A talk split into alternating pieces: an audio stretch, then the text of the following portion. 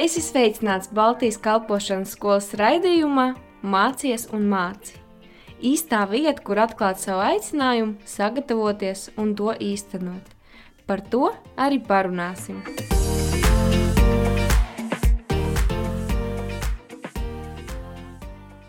Приветствую вас, дорогие друзья. Sveicinu jūs, dārgie draugi. Я не знаю, в какое время суток вы слушаете, Es nezinu, kāda laika stundā jūs klausāties, но rад приветствовать вас. bet prieks jūs И sveicināt. пусть Бог обильно вас благословит. Un lai Dievs jūs bagātīgi svētī. Меня зовут Виктор Волченко, Mani sauc Viktors Valčenko, и я сегодня от Балтийской школы служения un es šodien no Baltijas kalpošanas skolas а, в Озолниках. Ozolniekos. И а, будем, как обычно, разбирать, правда или миф. Un kā vienmēr tiksim skaidrībā patiesība vai mīts. Я напоминаю, что это рубрика, в которой мы ежемесячно At, atgādinu, ka šī ir rubrika, ko mēs darām katru mēnesi. а, мы разбираем различные выражения, которые мы очень привыкаем в христианстве, Mēs izņemam visādus apgalvojumus kristietībā, pie kuriem mēs esam pieraduši. и пытаемся понять, с точки зрения Библии, это правда или нет. Un cenšamies pēc Bībeles skatu punktu saprast, vai tā ir patiesība vai mīts. И мы уже разбирали множество различных тем, Mēs jau esam izskatījuši vairākas tēmas, и сегодня затронем еще одну, на мой взгляд, не менее интересную. un šodien mēs aizskarsim vēl vienu, un manuprāt, nemazāk svarīgu. А, Я, наверное, впервые задумался об этой теме несколько лет назад, Es nodēļ par šo tēmu aizdomājos jau vairākus gadus atpakaļ, и когда я впервые вообще начал думать об этом, un kad es sāku vispirms jau par to domāt, она меня так зацепила, что я дня два или три, вот непрестанно, просто без перерыва думал только об этой теме. man viņa tā aizķēra, ka es par viņu domāju divas, trīs dienas nepārtraukti. И так интересно, что мы эту тему также затрагивали тогда в нашей церкви в молодежном служении. Un es saku, ka mēs šo tēmu aizkārām arī mūsu jauniešos draudzē. И вот на тот момент казалось, что просто все о ней говорят, потому что вот настолько детально мы начали ее разбирать. Un tāda bija sevi, ka visi sāka runāt par to, jo mēs viņai tā pieķērāmies šai tēmai. Итак, сегодня мы поговорим про гнев. Tātad šodien mēs parunāsim par dusmām. Вроде бы, кажется, ничего хорошего не несет ни это слово, ни эта эмоция. Un šeit, ka neko jau labu nenes ne šis vārds, ne šī emocija, Но, может быть, вы слышали другое выражение, bet varbūt esat dzirdējuši citu apgalvojumu, которое звучит так. Kas- Праведный гнев. kas skan pareizas dusmas. Я думаю, что вы точно встречались с этим. Es domāju, jūs esat noteikti ar to sastapušies. И мне интересно было бы, конечно, услышать вас, если была бы возможность а, поговорить с вами. Un man būtu interesanti dzirdēt, jūs, ja būtu iespēja jums parunāties. Что такое праведный гнев? Kas ir pareizas dusmas? Вообще, имеет ли он право быть в жизни христианина? Vai vispār var pareizi tādām būt kristieša dzīvē? Можете ли вы назвать ситуацию, когда у вас проявился праведный гнев? Vai jūs varat nosaukt situāciju, kur jums ir parādījušās pareizas dusmas? И как вообще отличить праведный гнев от какого-то другого гнева? Un kā vispār var atšķirt pareizas dusmas no jebkādām citām dusmām? И вот tezis, на котором мне хочется сегодня сконцентрироваться, Un lūk, tēzes, kur man šodien gribās koncentrēties, и который хочется с вами обсудить и поразмышлять. un ā, par, ar kur es gribētu ar jums parunāt un ā, pārdomāt. Христианин может проявлять праведный гнев. Kristietis var parādīt pareizas dusmas. И я еще раз хочу повторить и подумайте, согласны вы с этим утверждением или нет. Es gribu vēlreiz atkārtot, un ā, gribu, lai jūs padomājat, vai ir pareizs apgalvojums šis vai nav. Христианин может проявлять праведный гнев. Kristietis var parādīt pareizas dusmas. Итак, давайте постараемся понять, с точки зрения Библии, это правда или нет. Tad centīsimies no Bībeles skatu punkta saprast, tas ir pareizi vai nē. Имеет ли место в нашей жизни такое проявление, как праведный гнев? Vai ir vieta mūsu dzīvē tādai parādībai kā pareizām dusmām. Для начала немного интересной и занимательной статистики. Sākumā tā ir nedaudz interesanta statistika. Слово «гнев» со всеми формами Tāda vārds dusma ar visām formām. Это там гнев, гнева, гневе и так далее. Tāda dusmas, dusmoties, dusmojās. Может быть, в разных переводах будет отличаться, но в русском синодальном переводе упоминается 403 раза во всей Библии. Tad ā, dažādākos tulkojumos var būt dažādi, bet uh, krievu sindālajā tulkojumā parādās 43 reizes šis vārds. И теперь представьте, в Новом Завете слово «гнев» со всеми формами появляется 42 раза. Un iztēloties, jaunajā derībā šis vārds parādās 42 reizes. Подумайте, слово «гнев», его упоминание 90% приходится на Ветхий Завет. Tad padomājiet, 92% vārds dusmas parādās jaunajā derībā, Повторяется в Ветхом Завете. vecajā derībā.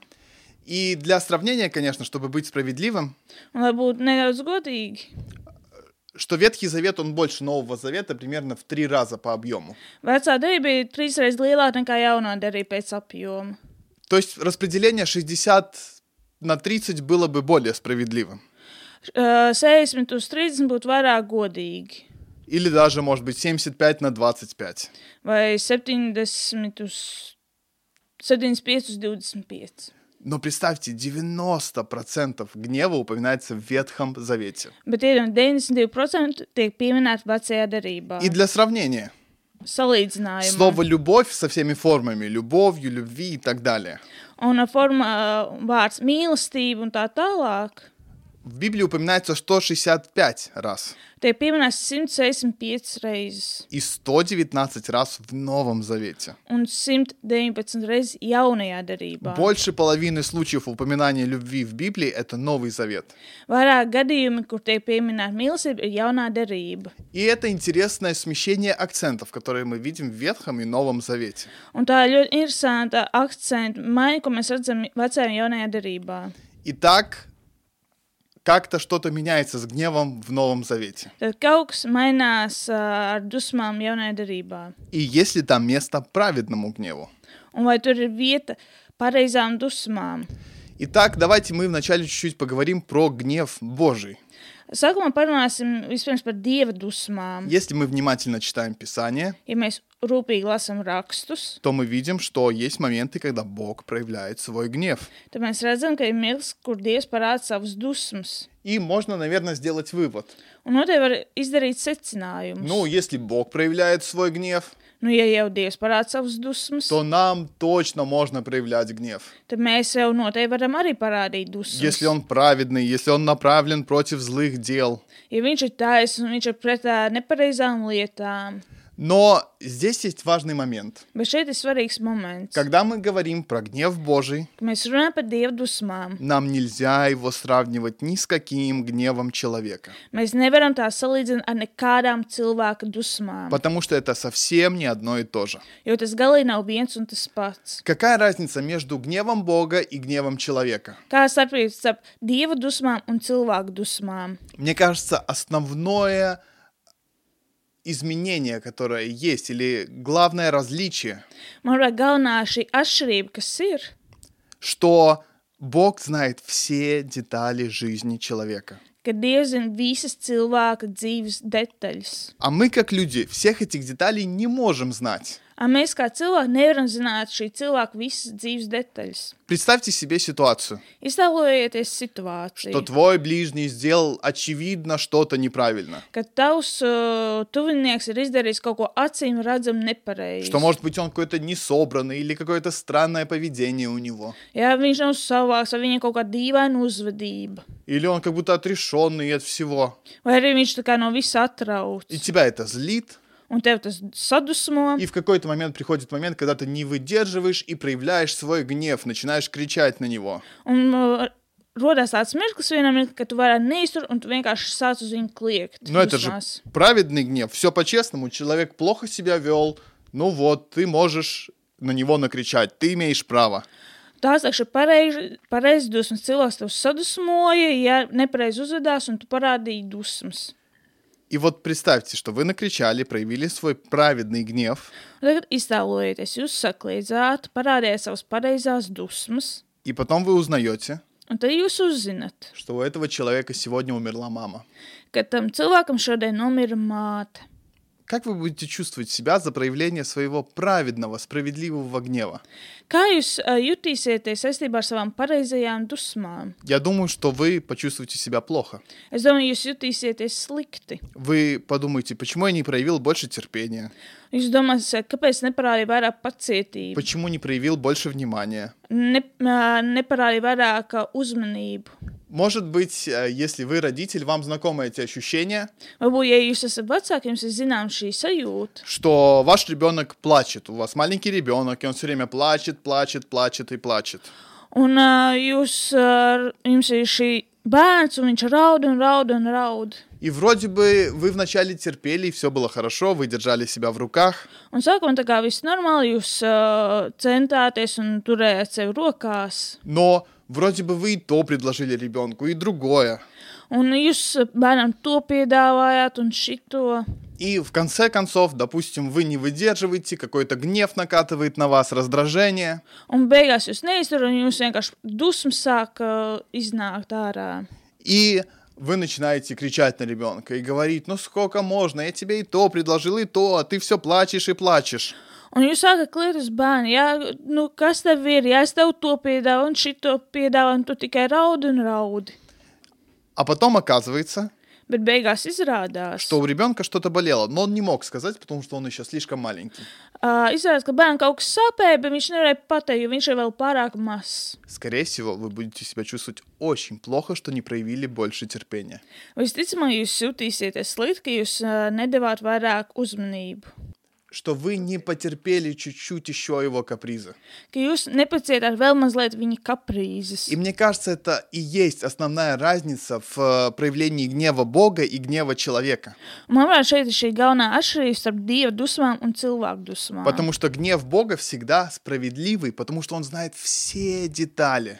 Jo dieva dusmas vienmēr ir taisnas, jo dievs zina visas detaļas. Он знает все самые маленькие мысли, которые даже быстро проскакивают через разум и сердце человека. Viņš zina pat vismazākās domas, kas izskrien caur cilvēku prātam un sirdi. И поэтому Божий гнев и гнев человека никак нельзя сравнивать. Tāpēc dieva dusmas un cilvēku dusmas nekādīgi nedrīkst salīdzināt. Итак, давайте мы пойдем дальше. А может ли христианин гневаться? Iesim tālāk, vai kristietis var dusmoties? Первый момент, на который я хочу обратить ваше внимание, Pirmais moments, ā, kam es gribu vērst jūsu uzmanību, что Писание нигде не говорит прямо, ka raksts nekur tieši nesaka, что Иисус гневался. ka Jēzus dusmojās. А, есть два интересных э, момента, на которые я хочу обратить ваше внимание. Ir divi interesanti momenti, kam es gribu pievērst jūsu uzmanību. Просто подумайте, как вам кажется, какие эмоции и что тогда чувствовал Иисус, и был ли он движим гневом в этих ситуациях? Es gribu, lai jūs vienkārši padomājat, ā, kā Jēzus ā, šajās situācijās jutās un vai viņš bija dusmu vadīts. Первое, а, где говорится, что Иисус что-то, что, где имя Иисуса ассоциируется с гневом, Ā, Pirmā vieta, kur asociējās Jēzus vārds ar dusmām, это Марка 3 глава 5 стих. tā ir Marka evaņģēlis 3. nodaļa, 5 стих. 5. pants. Написано, что он обвел их гневным взглядом. Ir teiks, ka viņš ā, vērsa viņiem tādu dusmīgu skatu. Он тогда смотрел на фарисеев и книжников, Viņš skatījās uz farzajiem, об ожи- ожесточении их сердец, uz viņu sirds nocietinātību. и написано, что он обвел их гневным взглядом. Un rakstīts, ka viņš ā, bija ar šo dusmīgo skatu. И второй момент. Un otrs mirklis. Конечно, когда Иисус пришел в храм и начал э, выгонять продавцов, миновщиков денег и так далее. Ā, Protams, ka viņš iegāja templī un sāka apgāzt ā, šo tirgotāju galdus, muitnieku visus. Поэтому Писание не говорит нам прямо, испытывал ли Иисус или был, был ли Иисус в какой-то ситуации э, движим гневом. Tāpēc, ā, un Bībelē nekur nav rakstīts tieši, kad Jēzus bija dusmu vadīts. Он испытывал эту эм- эмоцию, Viņam bija šie emocija, но проявлял ли он ее в Bet- полной мере? bet vai viņš to parādīja pilnā mērā? И второе, то, что касается учеников или апостолов. Un otrs, kas asu, ā, saistās ar apstuļiem un mācekļiem, Да, есть в формулировке, что Павел, например, возмутился духом. jā, ir rakstīts, ka ā, Pāvils bija gara piepildīts. Он возмутился духом, ему что-то не понравилось. Kā gar nomocīs, viņam kaut kas nepatika. Когда он был в Афинах и видел так много идолов, ka viņš bija Atenās un redzēja tik daudz alkus. Или другие ситуации, когда Павел ходил, и была девушка-пророчица, которая говорила им постоянно, что вот сыны или ученики Божьи, которые а, принесут нам свободу. Jā, vai arī, kad ā, viņi gāja un bija šīs sievas, kas runāja, vot, redz, kur jā, šie dēli, viņi atnesīs mums. То есть, да, у них было какое-то недовольство или возмущение Jā, viņiem bija kaut kāda neapmierinātība в каких-то ситуациях. kaut kādās situācijās. Но нигде мы не видим, Bet nekur mēs neredzam, что они были движимы или водимы гневом. Ka viņi būtu uh, dusmu vadīti. И мы нигде не видим, что они а, были движимы каким-то какой-то вещью, которую мы называем праведный гнев. Un mēs neredzam ā, kur būtu rakstīts, ka viņi bija vadīti ar pareizām dusmām. Потому что сейчас мы перейдем к той части, Jo tagad mēs pārējām uz to daļu, когда мы рассмотрим несколько мест Писания, которые говорят о гневе. kur mēs izskatām pāris raksturus, kur tiek runāts par dusmām. И на самом деле, если мы начнем анализировать эти места Писания, Un patiesībā, ja mēs sāksim analizēt šīs raksturvietas, мы увидим, что Писание очень резко отзывается о гневе. mēs redzam, ka raksturvietas ļoti ā, tieši atsaucās uz dusmām. И мы нигде не увидим Un mēs nekur neredzēsim, поощрение проявлять какой-то праведный гнев. ka kaut kur parādīt pareizas dusmas. Vajag. А Давайте мы начнем с Галатам 5 главы, Sāksim ar galotiešiem 5. nodaļu, с 19 по 21 стих. no 19. līdz 21. И pantam. вот что говорит апостол Павел. Lūk, ko saka apustulis Pāvils. Дела греховной природы известны. Это разврат, нечистота, распутство. Bet zināmi miesas darbi tie ir netiklība, nešķīstība, izlaidība. 20 стих говорит идолопоклонство, колдовство, вражда, споры, ревность, ярость, чистолюбие, раздоры и разделение. 20. pants saka, alko kalpība, buršana, ienaids, strīdi, nenovīdība, dusmas, ķildes, šķelšanās, ķecerība. И 21 стих зависть, пьянство, оргии и тому подобное. Еще раз предупреждаю вас, те, кто этим занимается, не наследуют Божьего Царства. Un 21. pants - skaudība, dzēršana, dzīvošana un tam līdzīgas lietas, par kurām es iepriekš saku, kā jūs esmu senāk sacījis. Tie, kas tādas lietas dara, nemantos Dievu valstību. Если что, я читал в новом русском переводе, Ja kas es lasīju jaunajā krievu tulkojumā, и здесь используется слово «ярость», un šeit ir vārds ķecerība. и а, в синодальном переводе используется слово «гнев». Un uh, sin sinodālajā tulkojumā izmantots vārds dusmas. Итак, посмотрите, с какими делами сравнивается гнев человека. Paskatieties, ar kādām lietām tiek salīdzināts cilvēka dusmas. Посмотрите с точки зрения Библии, Paskatieties no Bībeles с skatu какими punkta. людьми ставится человек, который гневается. Ar kādiem cilvēkiem tiek ielikts uh, tāds, kurš dusmojās. Он ставится рядом с человеком, который занимается идолопоклонством. Viņš uh, stāv blakus tādam, kurš nodarbojas ar alku kalpību. Или который занимается пьянством. Vai arī tādu, kurš uh, dzer, Или который участвует в оргиях. vai arī kas uh, piedalās uh, orģijās. Поэтому мы видим, Tāpēc mēs redzam, что Писание никак не поощряет христианина проявлять гнев. ka raksti nekur nesaka, ka cilvēks var uh, dusmoties. Еще одно место Писания – это Колоссянам 3 глава 6 по 10 стих. Vēl viena rakstu vieta kolosiešiem, um, trešā nodaļa no 6 līdz 10 pantam. Шестой стих говорит, «Все это вызывает гнев Божий на тех, кто ему не послушен». Sastais pants saka, viņu dēļ nāk dieva dusmība par nepaklausības dēliem. Седьмой и восьмой стих говорят, «Когда-то вы тоже жили во всем этим, но сейчас настало время избавиться от гнева, ярости, злобы, от ядовитых слов и сквернословия». 7. un 8. pants saka, kuru vidu arī jūs kādreiz esat staigājuši, kad jūs vēl tanīs dzīvojāt, bet tagad visu to atmetiet. Dusmas, atsirdību, ļaunprātību, zaimus un nekaunīgas runas, kas ir jūsu mutē. Девятый и десятый стих говорят, «Не лгите друг другу, ведь вы уже сняли с себя ваш прежний образ жизни. Вы оделись в новую природу, обновленную истинным знанием и являющуюся образом самого Создателя».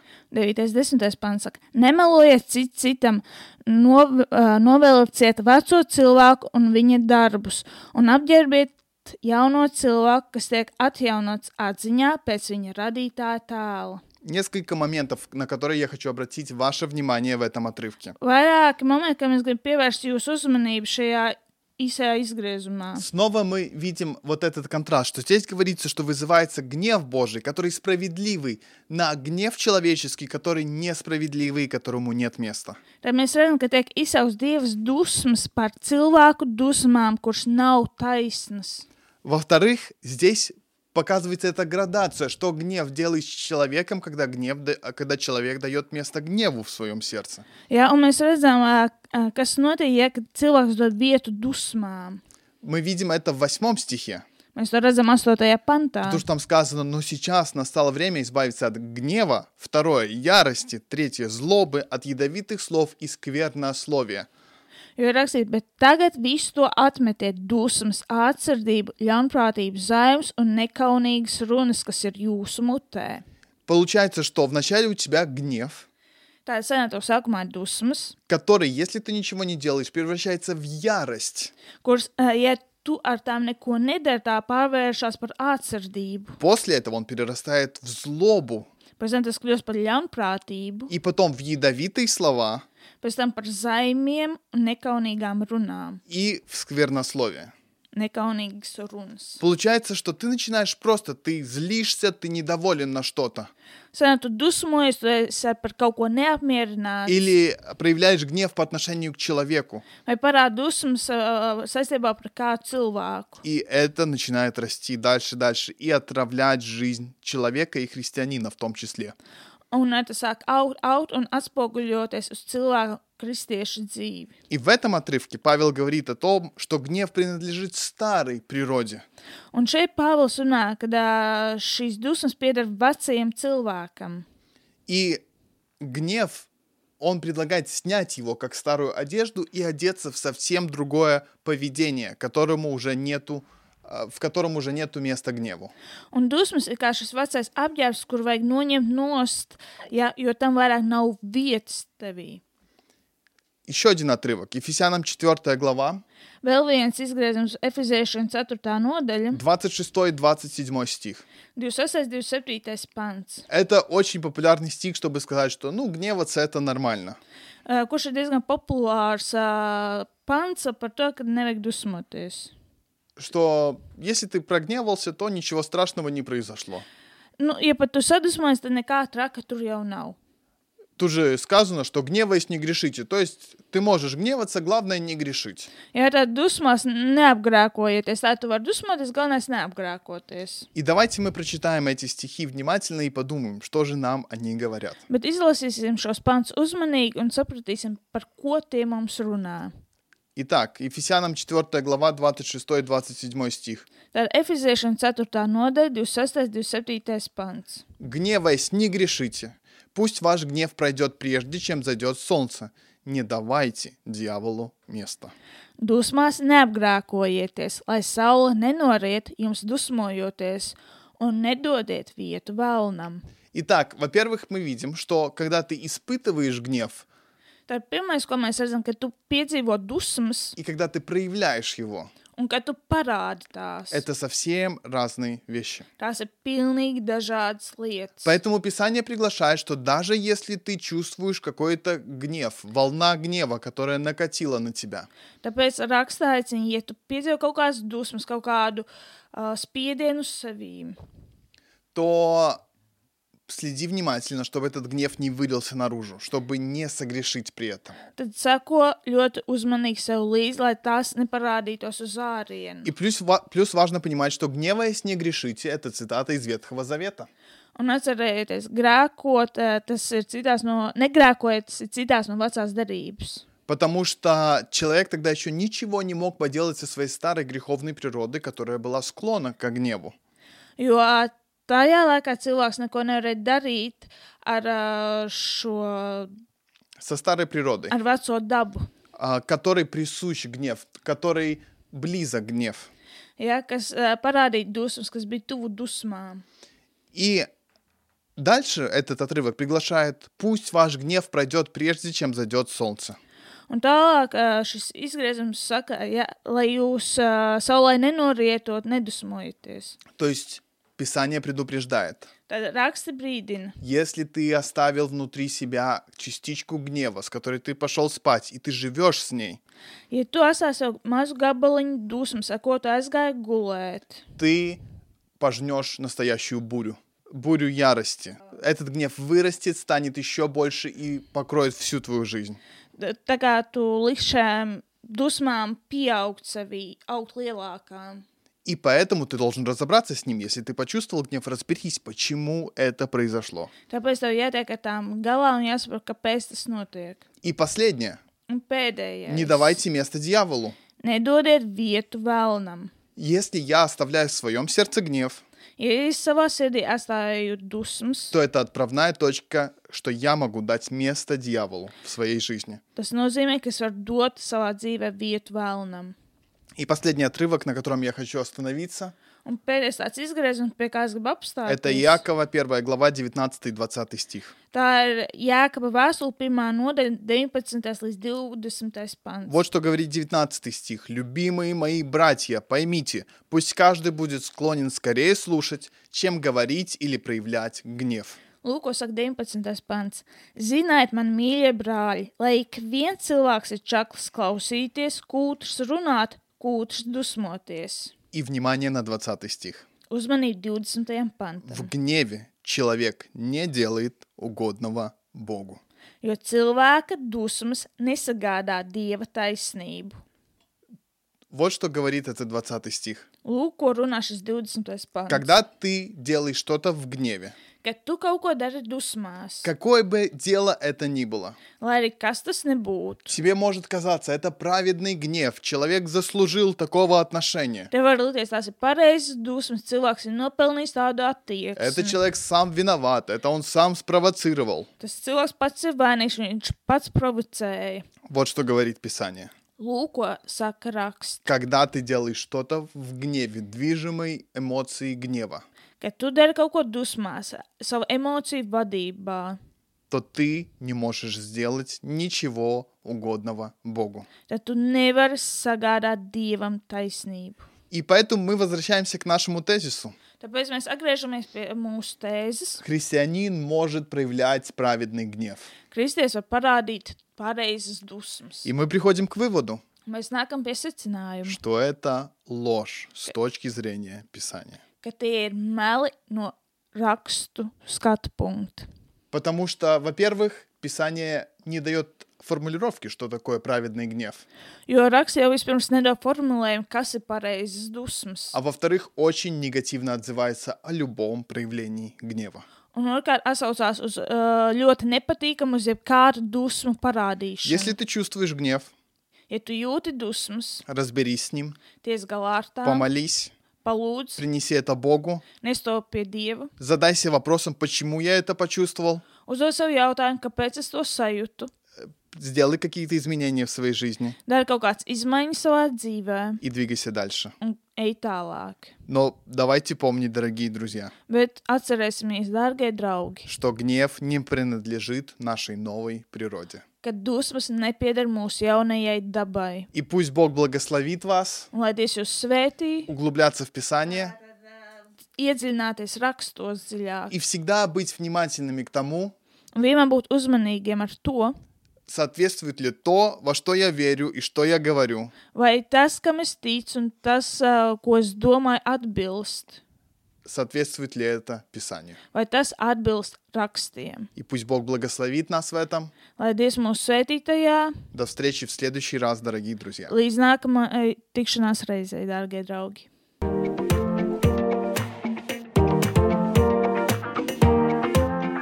Klausījies Baltijas kalpošanas skolas raidījumā Mācies un māci.